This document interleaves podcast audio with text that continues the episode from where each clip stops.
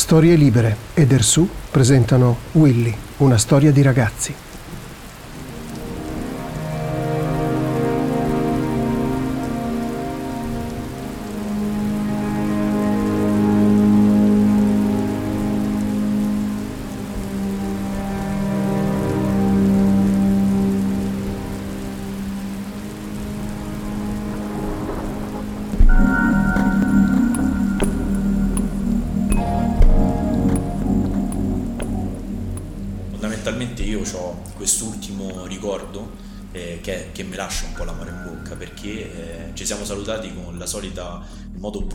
Facciamo noi nell'abbraccio, oh, frate, voglio bene, che tu sai che quella persona ci sarà sempre, no? Dai per scontato. Come, esatto, te dai un po' per scontato il fatto che eh, noi siamo giovani, quindi non può succedere mai niente a noi e quindi di conseguenza tu ti lasci con quel saluto che eh, è caloroso, ti coinvolge, però tanto vabbè, tanto c'è sta sempre il post, c'è sta sempre il dopo.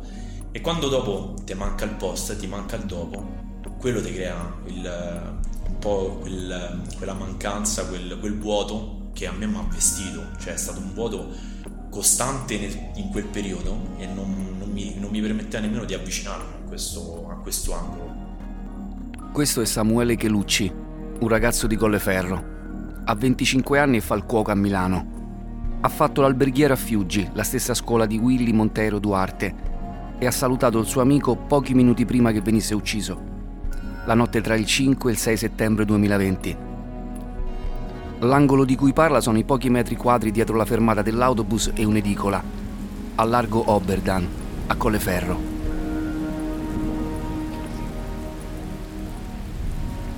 Io sono Cristian Raimo chi ha appena parlato è Claudio Morici e chi ha registrato la voce di Samuele è Alessandro Coltré, che ha seguito dall'inizio tutta la vicenda, comprese quasi tutte le udienze del processo. Le voci che abbiamo raccolto per questo podcast, come quella di Samuele Chelucci, sono in gran parte di ragazzi poco più che ventenni, gli amici di Willy o quelli che saranno gli assassini di Willy, ragazzi di Paliano o di Artena. Il 5 settembre 2020 sono tutti a bere e chiacchierare nei locali di Colleferro.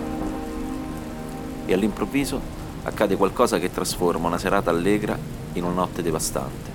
Mentre stavamo scendendo le scale uh, mi accorgo che un ragazzo alla mia destra mi lancia un bacio mentre passo. La prima cosa che mi viene da fare è abbassare lo sguardo, non le saprei dire neanche la faccia perché ho cercato proprio di non guardare come in queste situazioni si tende a fare. Lei è Azzurra Biasotti, 22 anni. Al processo per l'omicidio di Willy nell'estate del 2021 racconta al pubblico ministero il catcalling che porterà alla lite, che porterà alla rissa, che porterà al massacro.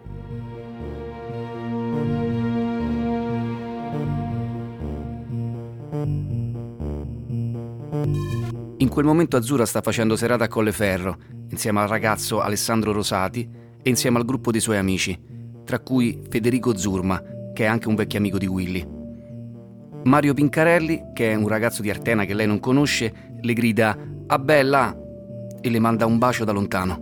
Quando siamo scesi e abbiamo raggiunto gli altri non ho riferito dell'accaduto perché non lo ritenevo così rilevante da uh, andare raccontato, nel senso per me era qualcosa che uh, avevo finto di non vedere via. Uh, il mio amico però lo ha raccontato ad Alessandro Rosati, che era con noi il mio fidanzato. Questo è un momento delicato della serata è un momento delicato anche nel processo.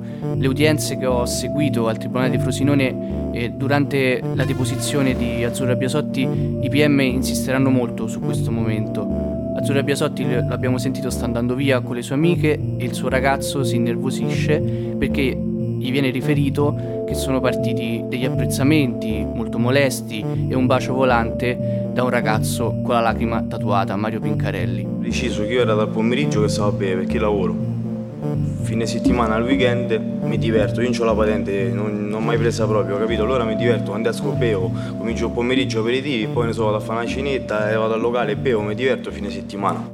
Ed eccolo, Mario Pincarelli, detto Pellico, il ragazzo con la lacrima tatuata sotto l'occhio sinistro. Lo sentiamo al processo di primo grado che poi lo condannerà a 21 anni per l'omicidio di Willy. Quella sera il ragazzo di Azzurra Biasotti, Alessandro Rosati, affronta Pincarelli, gli chiede spiegazioni per il suo gesto, perché ha infastidito la sua fidanzata. A quel punto si interpone un altro ragazzo, Francesco Belleggia, un ragazzo con il braccio ingessato che sta facendo serata con Pincarelli. Anche lui sarà condannato in primo grado per l'omicidio di Willy. Belleggia si scusa a nome di Mario Pincarelli e c'è una stretta di mano tra Rosati e Belleggia. Ecco che dice Rosati al processo. Lui mi dice guarda tranquillo, è stato il mio amico che magari non ricordo nello specifico, ma mi sembra mi avesse detto anche che aveva bevuto. La domanda che non possiamo evitare di farci è perché da questo approccio molesto nasce un massacro? Avremmo voluto fare questa domanda anche ad Alessandro Rosati e Azzurra Biasotti, ma loro, infinitamente tartassati dai giornalisti, scappano dopo le deposizioni insieme alla madre di lei. Azzurra Biasotti non solo non vuole parlare con noi, ma ha smentito su Instagram le parole delle interviste che ha detto di non aver mai rilasciato. La sua versione, Azzurra Biasotti, l'ha voluta raccontare solo come testimone al processo e anche quella sua testimonianza ha avuto più eco di quella che lei avrebbe voluto. Del resto, dopo la puntata di un giorno in pretura del 20 luglio 2022, il processo per l'omicidio di Willy è diventato virale. I video con le dichiarazioni dei bianchi hanno milioni di visualizzazioni su TikTok. Tutto completamente estrapolato dal contesto. Sì, sono ovunque. Mm, mi compaiono di continuo sia tra i reel di Instagram che su TikTok dove vedo che hanno milioni di visualizzazioni. Questa è la voce di Benedetta Bartolomei. L'abbiamo conosciuta nelle puntate precedenti. Ha 19 anni.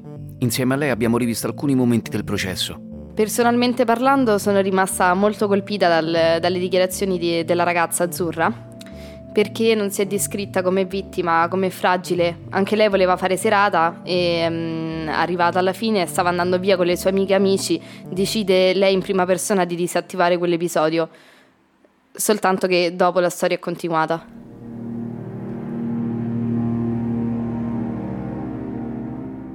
Sentire un punto di vista femminile ci fa ribaltare la narrazione di questa storia. Tra le molte altre voci che abbiamo intervistato ci ha colpito molto un'altra ragazza. Ha 19 anni anche lei.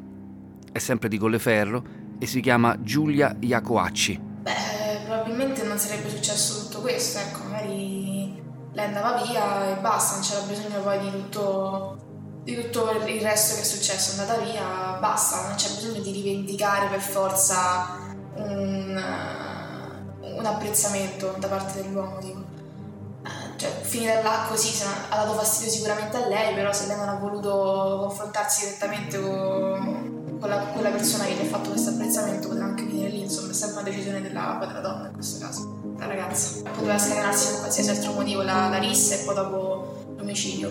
Però c'è sempre questa eh, considerazione appunto che l'uomo deve difendere la donna, quindi eh, si finisce anche a fare le risse, che poi nel caso di Willy è finita, finita male.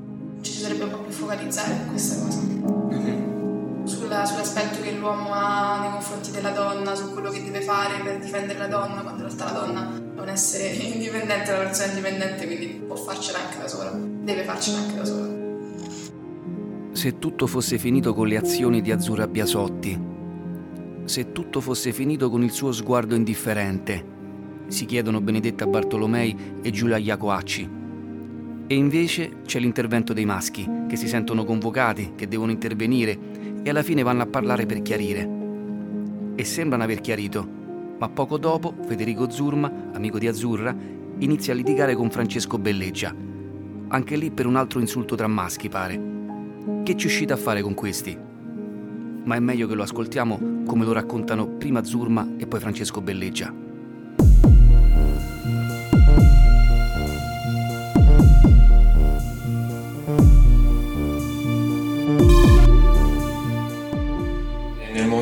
Cui Rosati stava chiarendo con lui. Io stavo in un angolino ad aspettare che finissero, insomma.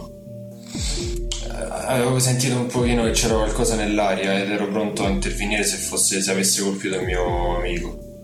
Quindi stavo lì ad aspettare lui, dopo che ha risolto con il mio amico Alessandro, è venuto da me e mi ha chiesto perché lo stavo fissando. Che cazzo guardi? Mi fa, che cazzo guardi? Che cazzo guardi? Eh, in quel momento davanti a tutti così mi sono sentito, cioè ho fatto anch'io un pochino il galletto, gli ho risposto, adesso le, le esatte parole non me le ricordo, veramente. mi sono deciso, però ho fatto anch'io un pochino il galletto, insomma. E stavamo sulla gradinata del... A un certo punto lui mi colpisce, aveva anche il braccio ingessato. Mi colpisce con la mano sinistra, se non sbaglio. Beh, comunque mi colpisce, cado dalle scale, mi rialzo e non c'era più. Questa è invece la deposizione di Belleggia al processo. Io vedo che alla fine di queste scalette sul marciapiede c'era questo ragazzo che poi io non conoscevo prima, che poi ho conosciuto chiamarsi Federico Zurma, che mi fissava brutto, mi guardava brutto in maniera di sfida, tant'è che rimase proprio fermo, immobile a guardarmi. E io gli chiesi perché mi guardi brutto, ma che ti ho fatto? Guarda, ho risolto con il tuo amico, è tutto chiarito, eh? E lui appena sente queste cose mi fa proprio se posso citarle testualmente perché sono volgari, non so se posso signor Presidente, mi fa proprio che cazzo vuoi, ma che cazzo vuoi?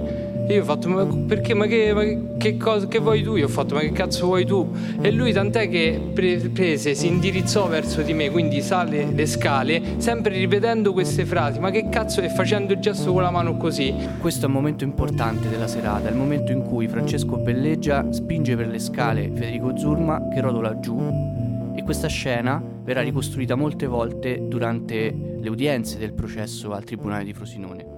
Sulla memoria di questa scena verranno interrogati per esempio sia Azzurra Biasotti che Leonardo Musetti.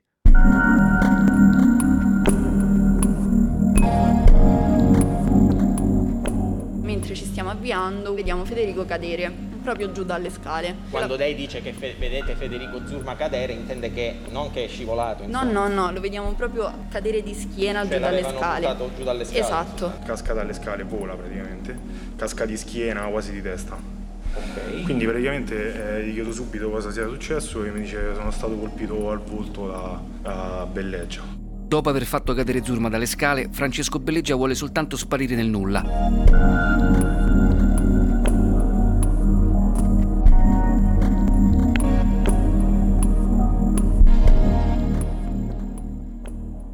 ho detto guarda come si rialza e mi riviene contro e qua do- dobbiamo fare un macello. Io ho presi, mi girai a destra e me ne andai lì, in quel momento.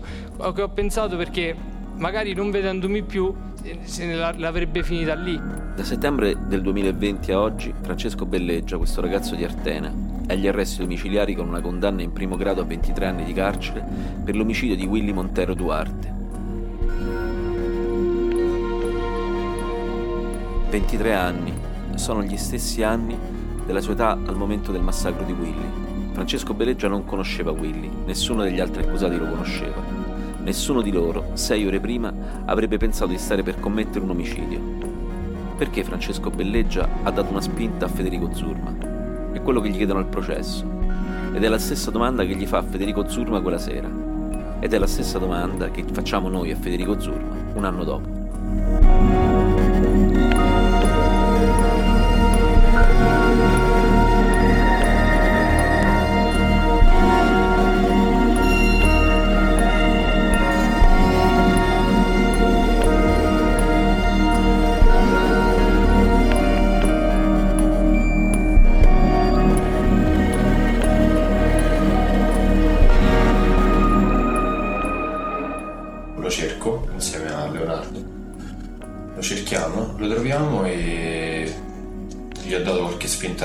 Chiesto perché mi avesse colpito, cioè stavamo parlando. L'hai trovato di fronte alle scalette nella parte dell'edicola? Sì, nella zona dell'edicola.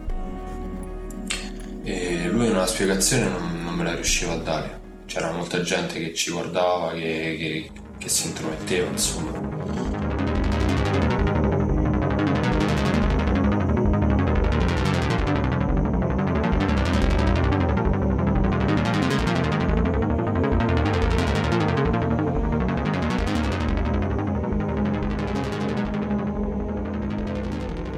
Fermata, l'edicola, Corso Garibaldi, via Bruno Buozzi. I ragazzi che sono ancora in giro finiscono tutti dentro questa geografia di nemmeno 100 metri di distanza. La macchina di Willy, la sua Fiat Punto, è parcheggiata proprio davanti al baretto chiuso da tempo, vicino l'edicola e vicino la scuola media che ha la scritta Scuola Professionale Parodi Delfino. Siamo a pochi passi da dove stanno litigando Federico Zurma e Francesco Belleggia, dove ci sono anche Pincarelli, gli amici dei bianchi Azzurra Biasotti. Dall'alto potremmo vedere una trentina di corpi.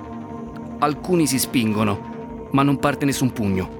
Intanto è in corso una raffica di telefonate e dopo pochi minuti si vede arrivare un SUV nero.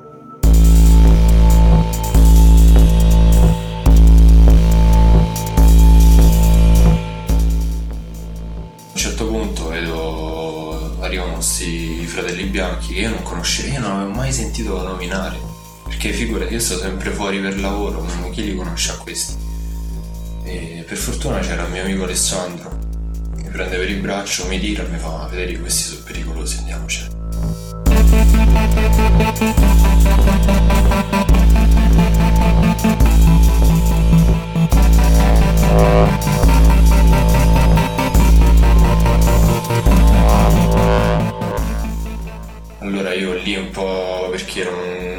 Riuscivo a pensare a niente, non riuscivo a capire niente.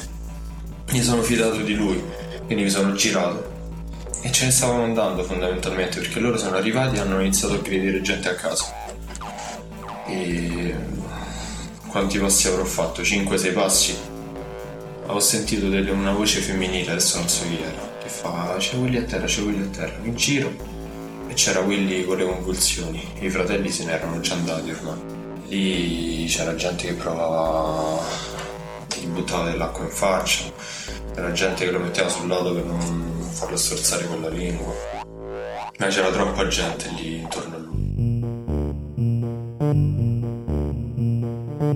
Quindi per la rabbia ho dato un calcio al palo perché proprio non... perché a Willy e poi solo il nome solo il nome nei giorni seguenti mi faceva veramente mi faceva.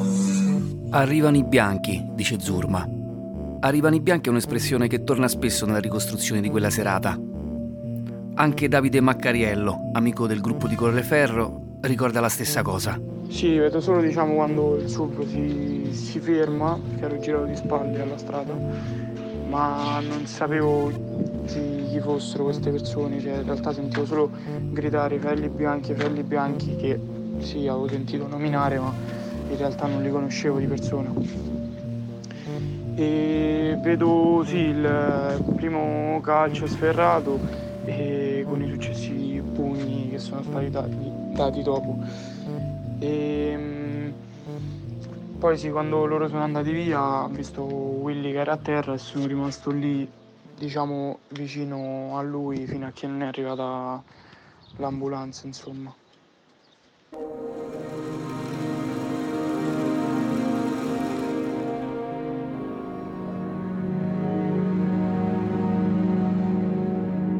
E quindi diciamo tu mi dicevi non te ne eri neanche accorto che anche Willy aveva attraversato la strada per tornare a casa, per andare verso la macchina, insomma. in seguito mi hanno detto che la macchina di Willy era proprio lì. Uno si fa delle domande si... magari stava andando nella macchina e si ritrova dopo nel momento sbagliato. Oppure mi aveva visto a me. È venuto a vedere come, come stavo così. A un certo punto sono arrivati quelli e l'hanno travolto. Non lo so. Oppure come dicono tutti i media è venuto lì cioè la- solo il pensiero che quelli mi hanno scavalcato e hanno menato gente cioè se, se si fossero fermati un attimo a ragionare a chiedere a Belleggia chi era che gli stava dando fastidio magari posto di quelli c'ero pure io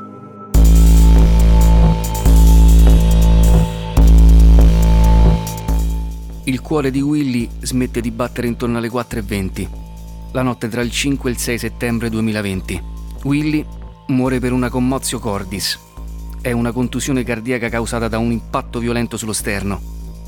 Nelle relazioni dei medici legali c'è scritto che la commozio cordis avviene a volte in alcuni sport.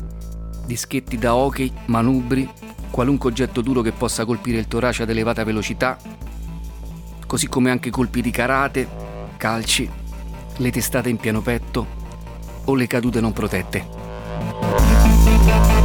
Oh.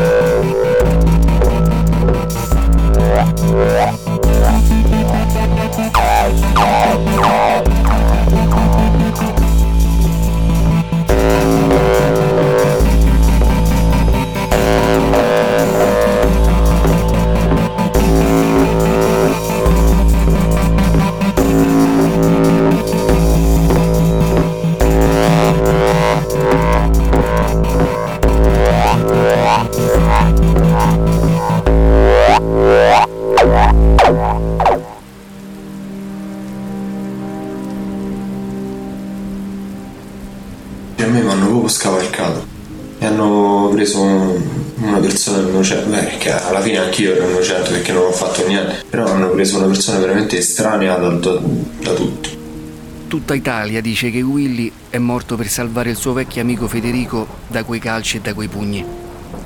Lui, Federico, non vuole manco pensarci, non può crederci. Sopravvivere gli pare la colpa più grande. Willy si è impicciato, ha visto Federico coinvolto in un litigio e ha pensato che succede e si è messo in mezzo. La risposta è stata un calcio al petto che lo fa finire addosso a una macchina, scaraventato come un sacco su una vecchia panda blu. Poi Willy si rialza, ma viene colpito di nuovo. Chi era lì vicino, come il suo caro amico Marco Romagnoli, non sa descrivere nemmeno cosa è successo in quei secondi. Io ero lì in quel momento, ero attaccato a lui. E Attaccato a Willy? Ero attaccato, ero spalla a spalla a lui. Quando lui ha ricevuto il calcio, la zampata che lo ha mandato per terra la prima volta, e mm, io ero accanto a lui, sono riuscito a scansarmi qualche metro, non capendo nemmeno cosa stesse succedendo lì per lì, e ho visto semplicemente poi tutta quanta, diciamo, la calca o comunque il gruppo che si scaraventava. E forse per poca lucidità, forse per eh, paura, assolutamente. E non, per il pochissimo tempo non sono manco riuscito a capire cosa fosse successo e la fine è stata quella, insomma. Mentre Willy è a terra, il suo amico Samuele Cenciarelli cerca di proteggerlo, prova a portarlo via da lì. Gli arriva un cazzotto in faccia. È stato tutto talmente tanto veloce che non me ne sono reso conto. Non ce la facevi a rendertene conto perché non, eh, manca a dire c'è avuto il tempo di fare qualcosa. Anche perché il primo pensiero che ci ho avuto là è stato di cercare di tirarlo fuori, non di andare e buttarmi in mezzo. Non mi ha manco sfiorato il pensiero di provare a fermare loro, ma è stato solamente di provare a tirare fuori Willy da, da- da quei quattro pezzi di merda e non ci sono riuscito.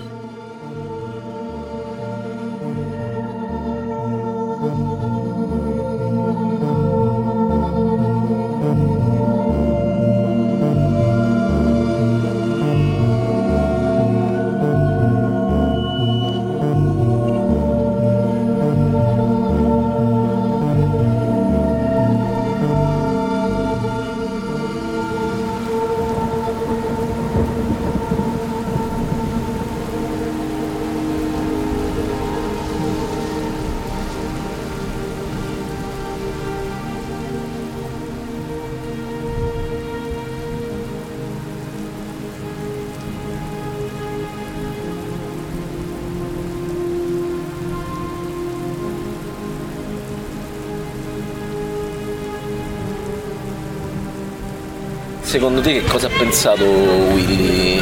Io spero che non se ne è reso conto. Cioè spero che non se ne sia reso conto.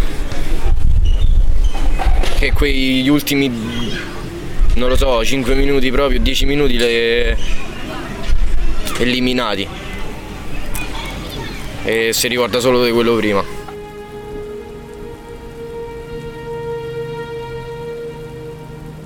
Quella serata era quasi finita, ma quei 20 secondi delle prime ore del 6 settembre la faranno diventare eterna e illeggibile. Sono ancora secondi inspiegabili per Samuele Cenciarelli, per Leonardo Mosetti e forse anche per Francesco Belleggia, per Pincarelli, per i fratelli bianchi, per i loro legali, per i sociologi, per i giornalisti, per i narratori, per Colleferro, per tutta Italia e anche per Willy. In Mattatoio numero 5 Kurt Vonnegut scrive Non c'è niente di intelligente da dire su un massacro. Dopo un massacro tutto dovrebbe tacere e infatti tutto tace, sempre, tranne gli uccelli. E gli uccelli cosa dicono?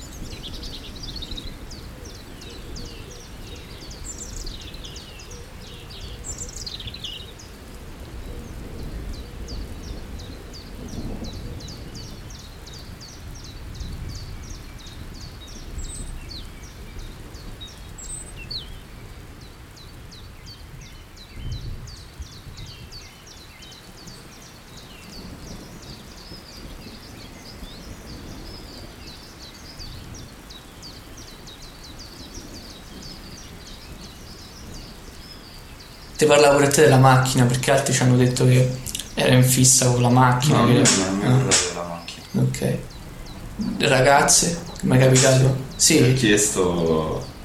Quella sera? Sì, proprio quella sera. Che, che- che gli hai chiesto? Ho chiesto come stavo andando ragazzi e lui senza dirmi nulla ha detto "Eh, anda bene. E dai. eh."